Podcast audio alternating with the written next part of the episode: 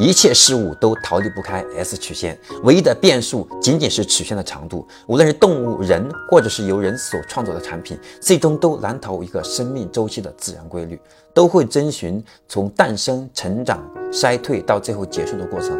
但是，上帝在关上一扇门的同时，也一定会帮我们开一扇窗。针对如何改变物壮则老的格局，我们需要打造第二曲线。在第一曲线到达巅峰之前，我们就要开始寻找第二曲线，因为这时我们可以有足够的资源来接受第二曲线投入期的下降，再进行生命的上发上升发展过程。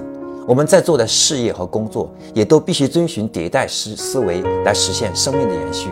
穿越周期，每一次迭代都是发展第二曲线。我是江开成，欢迎关注江开成商业课，带你走进深度思考的世界。我们下一个视频再见。点加号，点红心，点箭头。